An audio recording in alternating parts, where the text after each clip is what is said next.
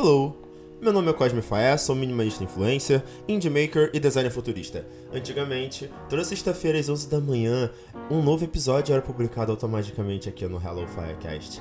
Mas devem ter percebido que essa rotina deu uma pausa por aqui e eu tava com muita, mas muita saudade de falar com vocês nesse podcast.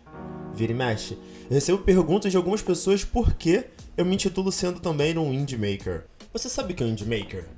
IndieMaker é um criador independente. A gente cria projetos com recursos próprios, muitas vezes sem investimento, cuidando de todas as áreas: programação, design, marketing. Estudar e ter experiência com algumas dessas áreas torna os IndieMakers profissionais muito disputados no mercado de trabalho por motivos óbvios, né?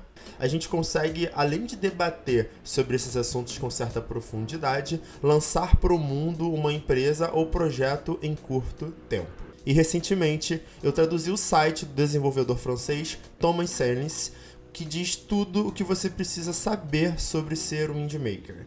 É uma página bem curta e com muita informação relevante. Acesse lá que o site ficou bem maneiro www.whatisindiemaker.com. O link também se encontra na descrição desse episódio.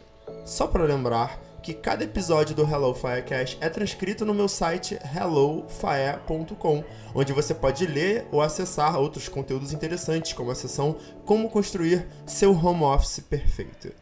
Nenhuma surpresa para quem me acompanha no Instagram, minha recente vida nômade digital desde os primeiros episódios do podcast, trouxe aqui assuntos que me faziam refletir muito sobre me deslocar um pouco de uma rotina construída e adaptada ao longo da pandemia.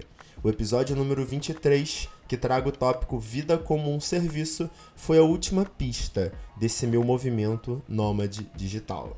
Deixa eu explicar como isso aconteceu.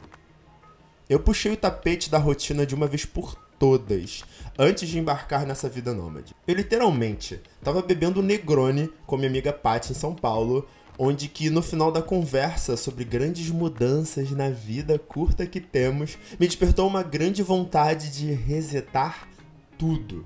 Simplesmente no meio do voo para o Rio de Janeiro, preparo um e-mail para a administradora do meu apartamento que iria entregá-lo o mais breve possível. E foi assim que tudo começou, num piscar de olhos sem o Cosme mega planejado, onde levaria tudo para uma grande planilha do Google Drive ou pensaria antes em todos os desdobramentos que isso podia dar. Inclusive, tem um vídeo mega legal que eu postei no meu Instagram, onde eu resumi bem a entrega do meu apartamento e o que, que eu estava sentindo de verdade com aquilo tudo. Eu vou deixar o link rápido na descrição desse episódio, ou vocês podem ir no meu site que ficará um link na transcrição desse episódio também, hellofae.com.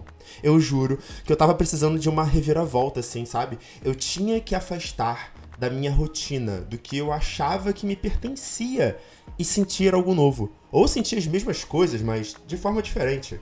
E alto lá, você achando que eu fui tão vida louca de largar tudo assim, de entregar apartamento da noite pro dia, ou aqueles influencers que só contam como foi o resultado e que isso é a fórmula onde vai dar certo para todo mundo, como se fosse apenas entrar numa Kombi azul hipster e fazer story com café por aí pelas montanhas. Lá no começo do podcast, um dos primeiros episódios, eu gravei o episódio 6, Minimalismo nas Finanças Pessoais, e pouco depois dou várias dicas iradas no episódio 13, 5 hacks da minha vida financeira versão 2021. Não por acaso, eu consegui tomar essa atitude da noite pro dia, justamente porque eu tive uma saúde financeira que o Gustavo Cerbasi e o Primo Rico ficariam orgulhosos. E falando sério, não é coisa de rico. Nem classe média eu falaria. Com essa maturidade financeira, eu chamaria de pobre pobre premium. Mas falando sério, não só por ter nos trocados de reservados na conta esperando algum movimento importante, mas também por já exercitar a atitude de cada vez mais ter menos coisas materiais na minha vida.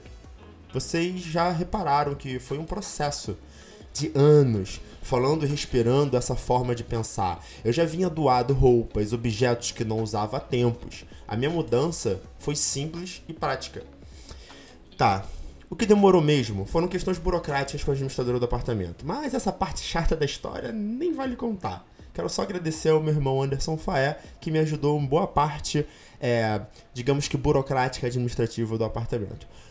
Um pouco antes da nova variante do corona aparecer, eu já estava em terras brasileiras para passar o Natal perto da minha família.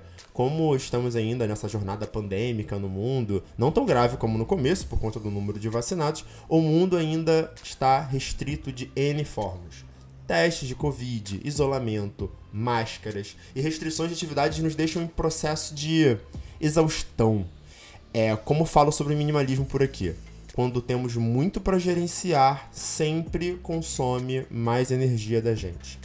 E nesses últimos meses, eu tive a oportunidade de explorar experiências morando em lugares como Barcelona, Lisboa, Porto, Madrid e a cidade medieval mais linda do mundo, Salamanca, que inclusive eu não iria visitá-la, foi um convite de última hora do meu casal de amigos, Breno Eudes e Carol.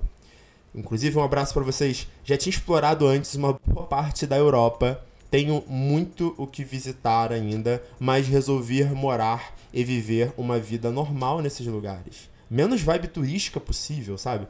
Por conta do fuso horário e horário de verão europeu, eu consegui explorar bem cada lugar, visitar grandes amigos e trabalhar mais que no Brasil também.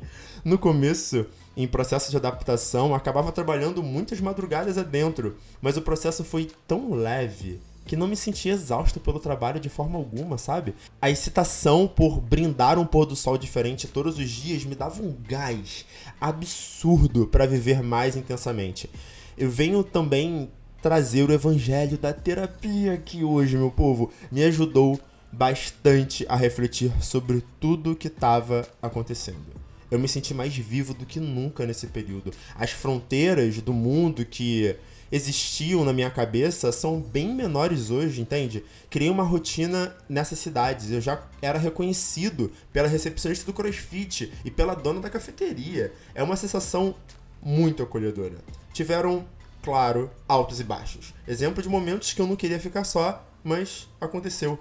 É claro que o saldo foi mega positivo e, como toda decisão importante, vem depois grandes reflexões. Eu aprendi com isso tudo que o Cosme de hoje precisa ter um lugar de pertencimento, ter um cantinho para chamar de seu. Voltei a escolher o Rio de Janeiro como base por um tempo a mais mas que agora eu tô me enxergando como cidadão do mundo, trabalhando e viajando por aí por algumas semanas ou meses, talvez, até mesmo por um período exclusivamente a trabalho, quem sabe, porém com o sentimento de posso quando quiser voltar para o espaço onde tem a minha energia, meu porto seguro, minha casa. Aprendi também que essa vibe eu posso construir em qualquer lugar que eu chamar de lá. Mais que tudo, esse rito de passagem me fez valorizar muito uma boa roda de amigos, uma parte da minha família e muitos outros detalhes pequenos, mas que na real são gigantes. Vem comigo, como diria a cerveja Budweiser, grandes tempos estão por vir, o mundo mudou de verdade, né? Nada vai ser como era antes.